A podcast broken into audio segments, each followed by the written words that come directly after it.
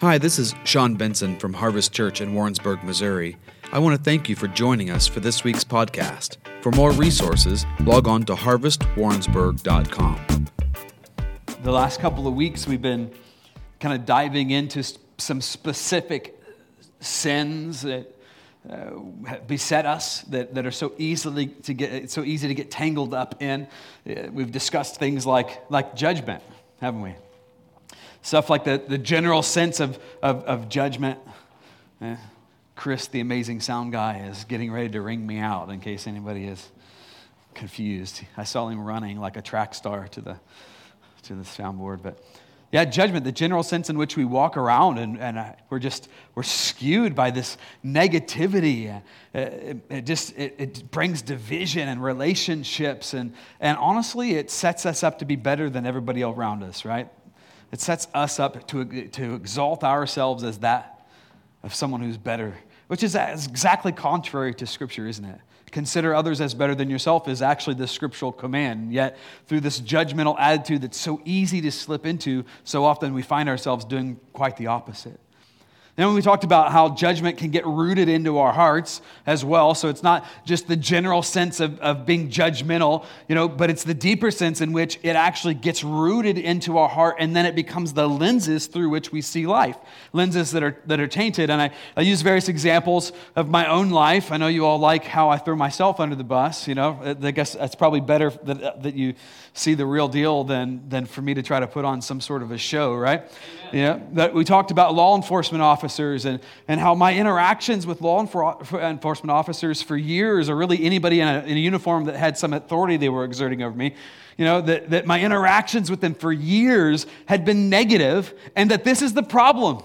This is the problem because we can look back and go, see, I'm justified in the judgments that I have because my history has always been negative. And we can be deceived. And they say the worst part about being deceived is you don't know you're deceived.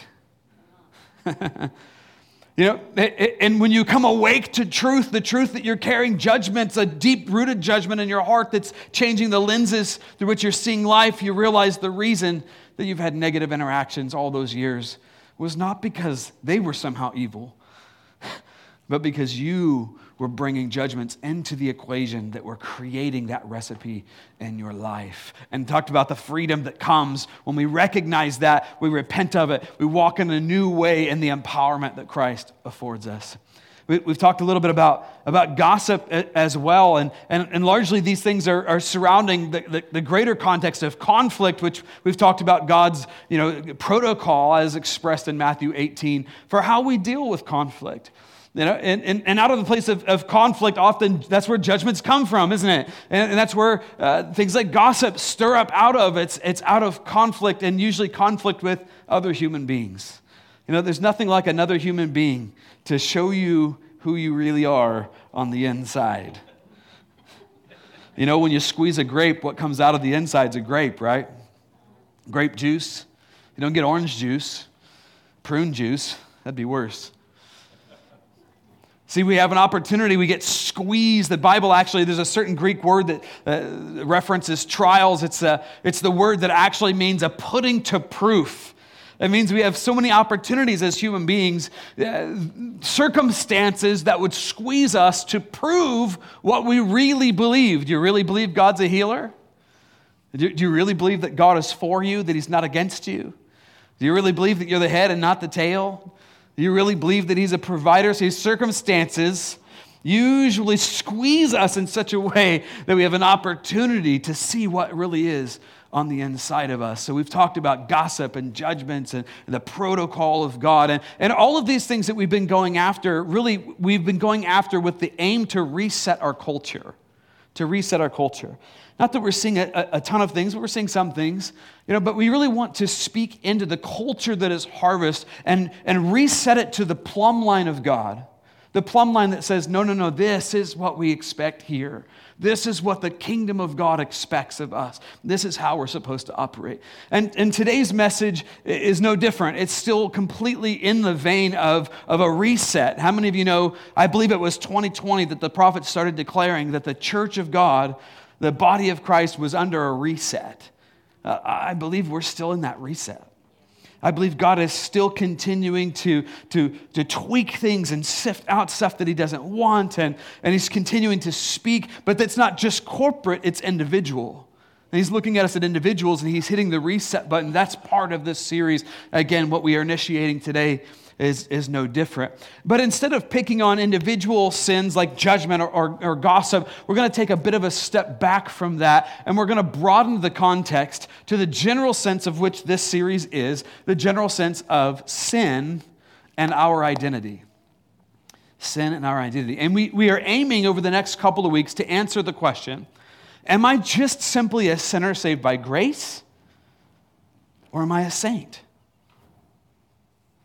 Am I a sinner or am I a saint? That's the question that we aim to answer over the next two or three weeks together. Now, I told you recently I, I watched a movie. It was uh, the Mr. Rogers, as played by Tom Hanks. I encourage you to, to watch that. I think it was, it was a great film. You know, but, but I love how God can use everything. Did you know God can use a secular movie to speak to you? Not R rated movies, but just joking. Although I don't watch R rated. Now you know. So it's a PG 13 movie, just to be clear. Mr. Rogers about his life. And, and I, I, found, I found it challenging. I, you know, I'm looking at the way that this guy responded to people and the way that he would keep his emotions in check and, and the way that he was slow to speak, like slow to anger, quick to listen. I, find, I found it, thought, yes, Lord, do this in me. Make me like Mr. Rogers. and, and in this movie, in this movie, somebody had asked his wife, you know, they had made some, some allusion to, to Fred Rogers being a saint. They were like, oh my gosh, this guy's a, this guy's a living saint. This, he's, he's, the, he's the real deal. She responded in that movie to them and said, no, he's, he's, he's not a saint. We don't, we don't like to use that terminology.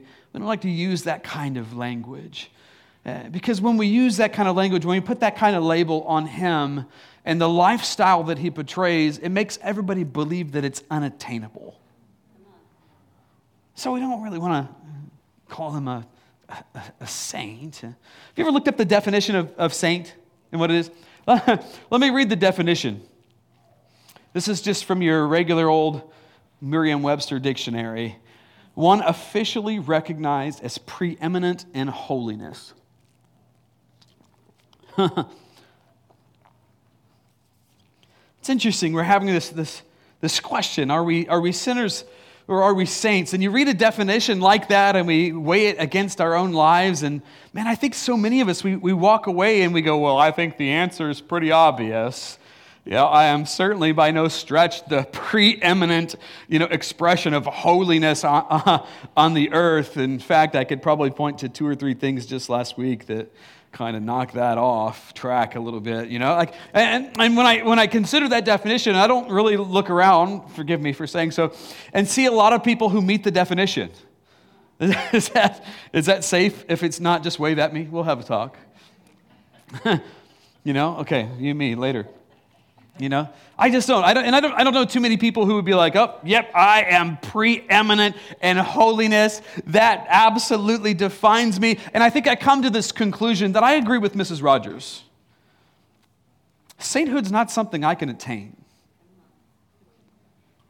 in my own strength. it's not something that I can attain in my own strength. See, there's, there's actually nothing I can do to get myself that clean. There's nothing I can do to, to, to walk in the standard of the preeminence of holiness. Like, I, I just, like, I can't be good enough. I'm still going to fall short of that. In fact, the Bible says it like this. This is the modern King James Version. I usually use NASB, but modern King James kind of nails it down in a way that, that uh, I think describes it more clearly. And it says this We are all the, we are all as the unclean thing. Now, in the Old Testament, this is a reference to being defiled spiritually or, or uh, spiritually unclean, spiritually polluted, if you can get just a picture of that.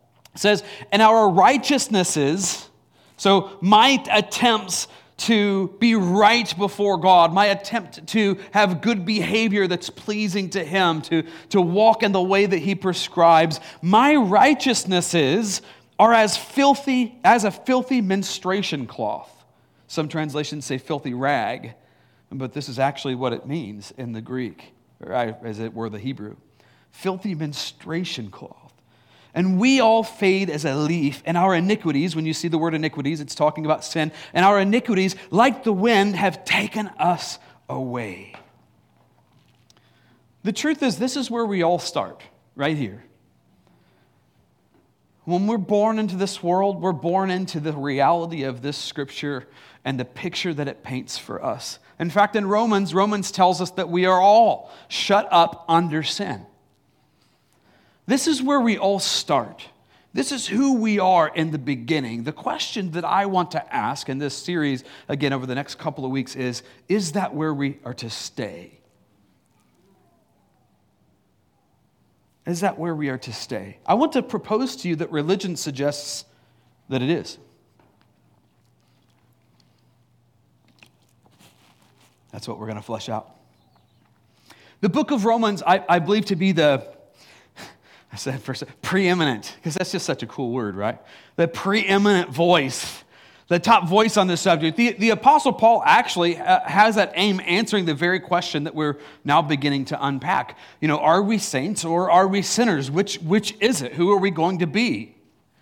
And, and, and chapter upon chapter, and by the way, I would submit to you, at least through the first eight or nine chapters, read it that way. Read it all the way through once to get a sense of, of what the Apostle Paul is actually attempting to communicate, or more clearly, what the Holy Spirit is wanting to communicate to you. Because chapter upon chapter, line upon line, he's building a case and an argument and answering the question are we saints or are we sinners?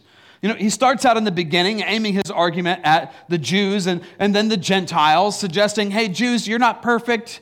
Don't think that you're perfect. Don't think that you're special, that you're somehow exempt. You are a bunch of filthy sinners. Your righteousness is of filthy rags. Then he goes after the Gentiles. Your righteousness is of filthy rags. And then he gets to chapter three, and chapter three kind of brings it all to a point.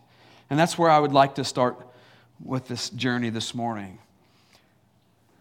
Now, the book of Romans, I, I, don't know how many in here have, have, have read it through, but it can be a little bit challenging. In fact, one of my own children read it recently. They read it through. Just by the way, my children are reading the Bible. Are you? If my kids can do it, then, then no one has an excuse, right? so they were reading through they were reading through Romans and they were like, I don't understand a word this dude has to say. Like, how many have felt like that when you read Romans? You know, you're just like, okay, wait a second. Like, let me get my dictionary out because I just, I like, there are some highfalutin words, some words that are used like one time. Just like, like, I mean, this is like scholarly level stuff that's kind of hard sometimes to get a to get your brain around just when you when you read through it. You know, especially if you haven't been exposed to some of that terminology. So, so forgive me in advance, but my approach to this as we break this down today, and perhaps even as we go in the next couple of weeks into the future, is to actually go and to hit all of those words and break down the words so that we have complete understanding of what the Apostle Paul is actually attempting to get at. So we're going to be a lot more teacherly than preacherly. I'd ask you if that's all right, but that's what I'm going to do, whether you endorse my behavior or not. So, good. I got at least one. So, we're doing all right. We're going to start in Romans chapter 3, verse 21. And bear with me again as we take this really, really slow. It says, But now, apart from the law, the righteousness of God has been manifested, being witnessed by the law and the prophets. I want to submit to you as we continue to deal with some of these terms, I want to give you some good memory tools. And, and what I mean by that is, like when you look at a word like righteousness, I, I think many of us don't truly understand, even though we're more familiar with that, don't truly understand what the word actually means in its original text and in its original intent. And the word righteousness, if you can use this as a memory tool, can be described, when you think of it, as the right ways of God. We get it mixed up with holiness and just different other things that are out there that kind of describe an aspect of it. But I want you to think of it like this it's the right ways of God. So when you see this unfolding in Scripture, the right ways of God. Now, the law, it's talking about the law, the law of the Old Testament. I, I want to submit to you that the law of the Old Testament largely was uh, the enumerated ways of God. In Deuteronomy, we find under the law, we have this on the one hand, it's like if you do all of these things, you're going to be blessed. Like, do these things. Like, do this. Like, this is this is God's best for you. If you do these things, you're gonna stay under his covering of favor. You know, you're gonna see the blessing of God unfold in your life. But if you do these things, you're taking yourself outside of his covering, and sin leads to death. Death and destruction and pain and misery. That's what's going to be found over here. So, over here, the blessing of God. This is what you do. This is what you don't do, right? It's largely talking about the right ways of God. Now, I want to submit to you that anytime we see God placing a parameter on our life, He's not trying to choke out fun. He's not trying to keep you from something. Can I just throw that out there really quick? Like, when, if God says do this and don't do this, it's for your life, it's for your good, it's for the abundance that Jesus paid for. It's not to try to take some, like, don't get drunk on wine, but get drunk in the Holy Spirit, it says. Right? He's not trying to tell you, hey, there's a lot of fun with drinking alcohol and you don't get to have it. Welcome to Christianity. No, he's saying there's death and destruction at the end of that road. I'm trying to save you from tears and pain. Rather, engage with God and be intoxicated by his presence. This is the way, walk in it, he's saying. Right? He's never placing a parameter in your life to try to choke out fun or to try to keep you from something. This is the lesson that we learn all the way back in the book of Genesis from the very beginning. From the very beginning, the devil comes to Adam and Eve, and what does he say? Oh, God, God just, he's trying to pull something over on you. He doesn't want you to have the same knowledge that he has. He's holding back on you. Wait, what? He's holding back? He's holding back on me? God's trying to keep something from me? No, he was trying to keep you safe and trying to keep you in the abundance of life. And we all saw how that story went. That's what we're talking about today. We are the fruit of that born with righteousness like filthy rags. Thank you, Adam and Eve. Is this making sense so far? God's not placing a parameter on us to choke out life, He's placing a parameter to release us into life. So the law, I believe, was the, the, was the enumeration of that, the right ways of God plainly put on paper to help put us in check so that we would find the blessing of God rather than the curses of God. Now, this says that, that outside of the law, the righteousness of God was being raised up. So what, what is it? But it was testified in the law and the prophets. So what is it talking about? It's suggesting that this righteousness that's being raised up now, apart from the law, was something that the law and the prophets both talked about. So, as they were looking towards the future, they were proclaiming what is now getting ready to be described in the very next verse.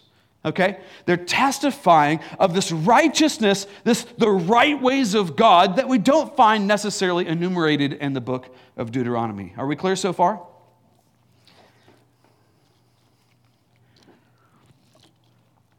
And this is what it says, verse 22. It says, this is what was testified in the law and the prophets, even the righteousness of God through faith in Jesus Christ for all of those who believe, for there is no distinction. What is it saying? It's saying that Jesus Christ is the right way of God. Jesus Christ is the right way. He's talking, about what is this righteousness? The righteousness is the right way of God. It's something now that is being introduced or raising up apart from the law, but the law pointed to it. What did it point to? It pointed to Jesus Christ. Jesus Christ is the only way. He's the right way of God, and he's apprehended by faith. That's what it says here. What does that mean? That means you have to believe. That means you have to believe that Jesus Christ is the Son of God who came to take away the sins of the world that's for you that he was raised again on the third day. That he was raised to, to newness of life, that he's now seated at the right hand of the Father, interceding on your behalf on, a, on the regular. That taking the sins of the world upon himself, he reconciled you to Father God, and now everything is forever changed. That's what it's talking about. This is the right way of God apart from the law that is now being demonstrated and raised up. We apprehend it by faith. Now, here's where Romans starts to get super scholarly. So put on your seatbelts, get out your pens and pencils. Are we all right? Okay, good. I'm going to read this all the way through, then we'll start breaking down some terms. It says, verse 23 For all have sinned and fallen short of the glory of God being justified as a gift by his grace through the redemption which is in Christ Jesus. Verse 25, whom God displayed publicly as a propitiation in his blood through faith. This was to demonstrate his righteousness, because in the forbearance of God, he passed over the sins previously committed for the demonstration, I say, of his righteousness at this present time, that he might be just and the justifier of the one who has faith in Jesus Christ. what? What did he just say? Let's go back to verse 23. Let's break it down. Let's break it down. No? Okay, all right, nothing. Some, can somebody remove Todd from the front row? He's not helping me today at all. It's not helping me at all. The first term we come to is the, is the glory of God. Well, actually, let me rewind. Uh, the first term we really come to is sin. You know, that first verse, it, says, All have fallen short here. It says, All have sinned and fallen short of the glory of God. Sin is to miss the mark of God's perfection. Now, is there anybody, anybody who feels confident that they have nailed it every time? No, see, we were born in sin. Our righteousness is with filthy rags. And then we've embraced it as our own and continue to walk it out, missing the mark on the continual basis. Everyone has missed the mark and fallen short. Everybody has missed the mark of God's perfection. Then it says we've fallen short of the glory of God. Now, the glory of God can be this ethereal type of concept, right? And, I remember one time on the mission field, I was actually taking a class uh, for church planning. Funny, those things happen on the mission field. Did you know that?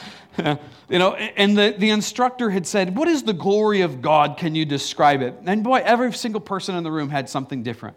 And you know, the Bible actually has uh, uh, several different, uh, not illustrations, definitions, like from the, from the, the, like the light of the radiant light of God, and all these things. So I think the best definition that we find is out of God's own mouth as he's talking to Moses, all the way back in the Old Testament. Now, Moses, after having seen significant works of God, imagine this guy. He's carrying around the staff. You know, he's talking to Moses. He sees a staff turn into a snake. He sees the plagues get un- released by God and then relented by God. He sees, you know, like rivers turned into blood. He sees the, the, the, the, the whatever it is, I was going to say the Dead Sea, the Red Sea. Red Sea, right? Did I have that right? Dead Sea, Red Sea? Red Sea. Red Sea. Sometimes the head's dead, and that's the problem with the mouth. You uh, know, he, has, he thrusts his staff into the sea and sees it. The, the, the waters part. He's, he's whacking a rock in the middle of an otherwise dry desert and seeing water come forth, right? Like he's, he, this, these are some significant things that this man has seen. And we see him approach God and he says, I just, I want to see your glory, God. How many of you know there's always more? Can we ever exhaust who God is? There's always more. You know, he doesn't look at Moses. He doesn't look at Moses and say, Bro, listen, you need to share some of this. Uh, you have seen enough, man. Like, you had the whole Red Sea situation, the manna, the snakes, and the, you know what I mean? Like, like you've, you've seen more than like most human beings have ever seen. I think we're starting to get into spiritual gluttony. Like, spread some love there, partner, you know? That's, that's, not, that's not what he says. I mean, God effectively responds and says, Yeah, I'd love to show you. How many of you know there's always more with God? We've never arrived, there's always more. We get to spend an eternity excavating the truths of how good He really is. We can never get to the end of it. But in response to this question, show me your glory, God. God responds to him and says, I'm going to allow all of my goodness to pass before you. So, what's, what's God saying? He's saying, Yes, I'll show you my glory, and it's described as this I will allow all of my goodness to pass before you, and such he does, right? So, I think we could rightly interpret the glory of God as the goodness of God. And I think the glory of God on display in the spirit realm, and this is me just, I'm just conjecturing a little bit. I don't necessarily have a chapter and verse for this, but I think the glory on display on God in the spirit realm is why he's so illuminous. It's why you can't look upon him. The angels, when they come, you can't look upon them. Why? Because the goodness of God is so radiant and unblemished in the spirit realm that it's blinding. God defines his glory as his goodness his goodness will pass before me. I'll allow my goodness to pass before me. So when we're looking at this scripture, all have sinned and fallen short of the glory of God. Is it possible what he's saying is that, that not only have we missed the mark of his perfection, but we've also fallen short of his goodness fully on display in our life?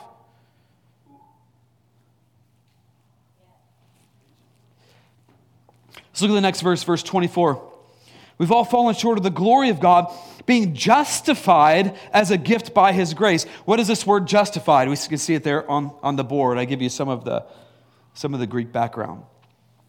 Justified to, to render just or innocent, to, to render free, to make free, or to, to justify, or to make righteous. Now, uh, one of the ways that you can remember the word justified when you see it written in Scripture is to remember it like this it makes you, he makes you just as if you've never sinned. Legally, the word is to be acquitted. You know, that we have an acquittal. That would be the legal term for it. Well, what, what does that mean? That, that means when I stood before the judge, he smashed his gavel on his desk and he declared that I am innocent. He declared that you, if you've accepted Jesus Christ as your Lord and Savior this morning, are innocent. That's what it means to be justified. You are found not guilty. Being justified as a gift by His grace. Now, listen to this it's a gift. You don't have to earn it. You don't have to be good enough. You don't have to chase after it. It's a gift that you receive from God. He's talking about like you were acquitted. You were found you were found not guilty. Boom. And it was a gift. He gave it to me. He was the one who accomplished it.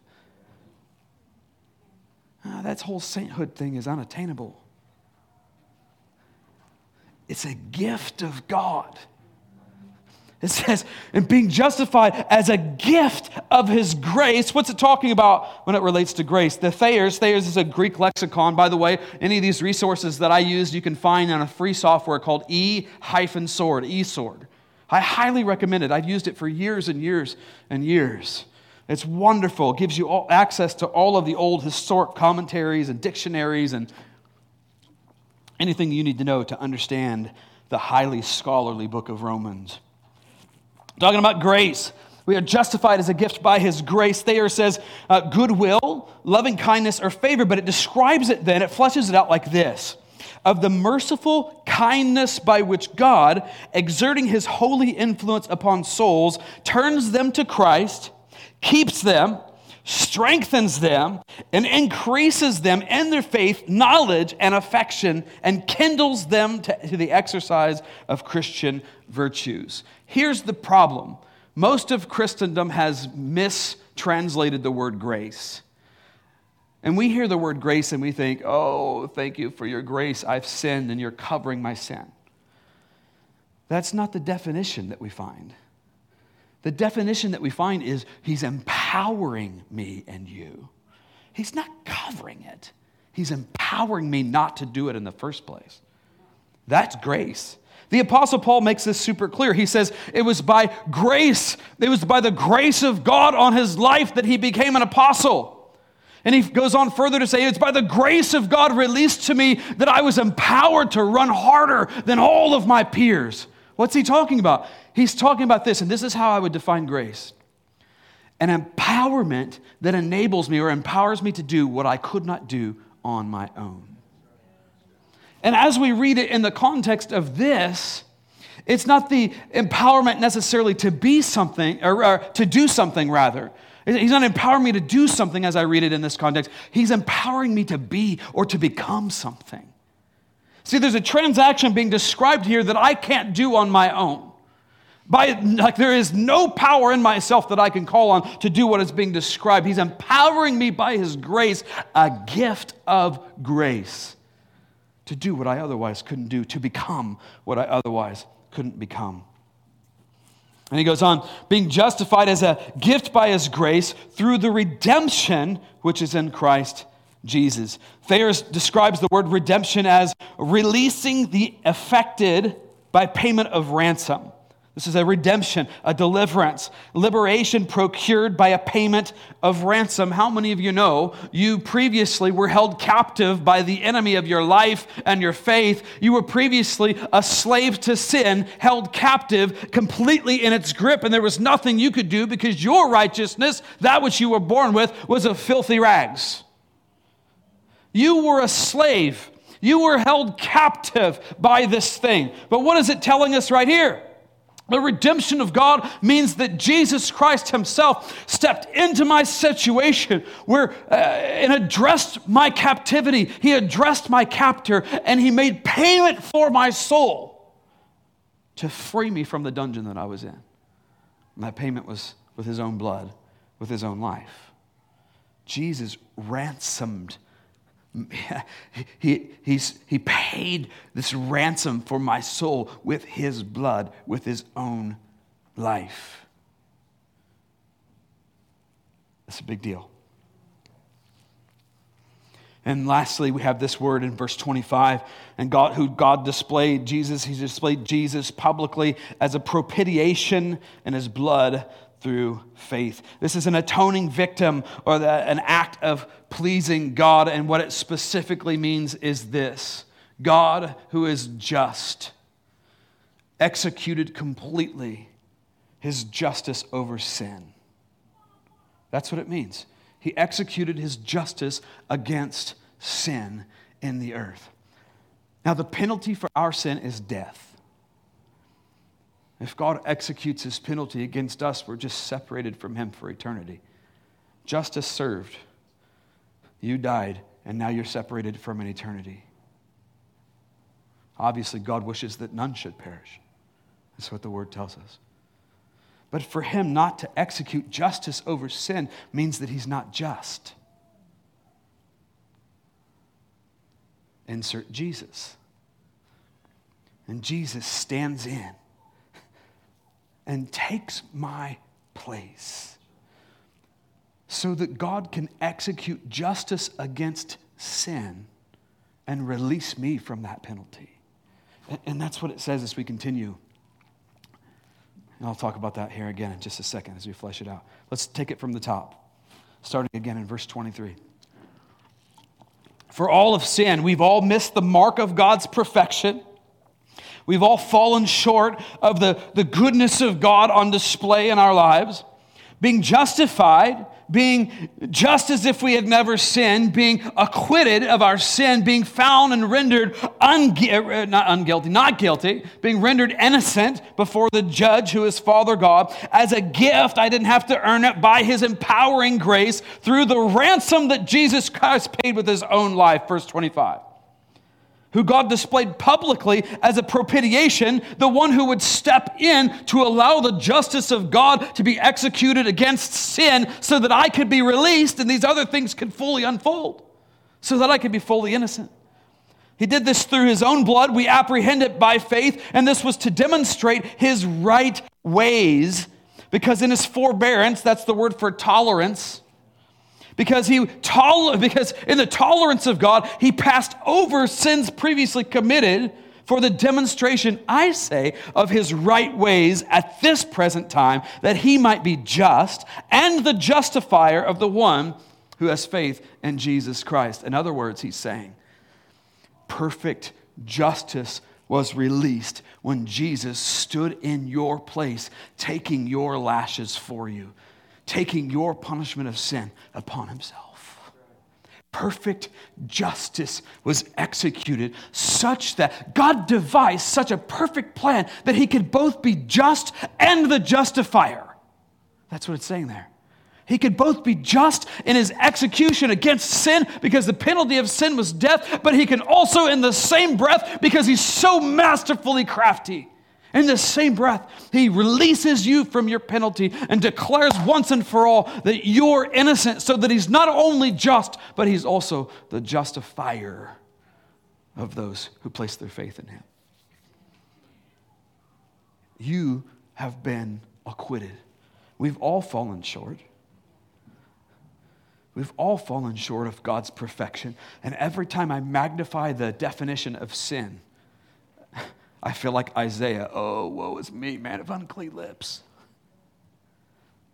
To, to miss the mark of God's perfection is me on the regular. It's you on the regular. But Jesus, Jesus stepped in and made me just as if I had never sinned. So that when Father God blasted his gavel in court, he was able to render me fully and completely innocent of the crime of which I was accused. The question on the table for us is then, did that change anything? Does that change anything? Or am I the same today as I was before the cross? If I was accused of being a sinner, the judge says, No, you're not. Be free.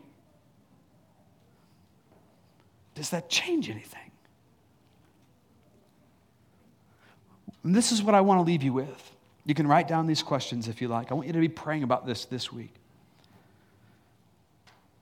Does the fact that I was acquitted of the crime that, was, that I was accused of, that being sin or a sinner, does the fact that I was rendered innocent, does it change anything? Does it somehow make me different? Does it, does it, does it make my life different in some way? Uh, do I have different freedoms? Do I have different responsibilities? Has it changed in any way? If I was accused of being a sinner, this is point number two, and yet I was acquitted of being, does that somehow affect my identity? Think about it. If somebody accused me of murder and the, the, the judge pounds his gavel and says, You're not a murderer, am I still a murderer? Like, oh, I'm still just a filthy murderer. Uh, the judge said something about that. Why don't you believe him? Does the fact that I was acquitted change my identity? This is the question that we're wrestling with. Am I a sinner or am I a saint? It's not about what you think of yourself, it's about what he says of you. Am I a sinner or am I a saint? Did something change when I said yes to Jesus Christ and his finished work on that cross. Let me give you just a little hint of where we're going. It was for freedom that he set you free. Freedom from what? That's the question we're going to be answering in the next few weeks. Freedom from what, indeed? As you're praying about it this week, though, Hold that intention. Did something change when you got saved? Or are you just the same as you were before? Just trying to do better. Jesus, we submit our hearts and our lives into your hands. We submit our brains into your hands. We ask that you would invade and that you would pull scales off of our eyes. We, to the best of our ability, come uh, open before you to hear what you have to say through your word, to correct doctrine, perhaps, that we've believed erroneously, erroneously to correct the way that we've read your word, to correct lies, that's what I'm saying, uh, that we've believed about your character, about what you accomplished on the cross, about what my responsibilities are. What level of empowerment I get to walk in now this side of the cross. We're asking, would you take the scales off of our eyes, all of the bad preaching or uh, weird stuff that we've, that's somehow impacted us? We invite you, Holy Spirit, dissolve it off of us. We present ourselves as babe and we're, babes, and we're asking that you would rewrite our code, rewrite the way that we think over this subject, that we could see it the way that you see it, and that we can be who you've called us to be. In Jesus' name, amen. Thank you for listening to this week's podcast. If you would like to contact us or would like more information about our church or additional podcasts or resources, please visit us online at harvestwarrensburg.com. We hope to see you soon.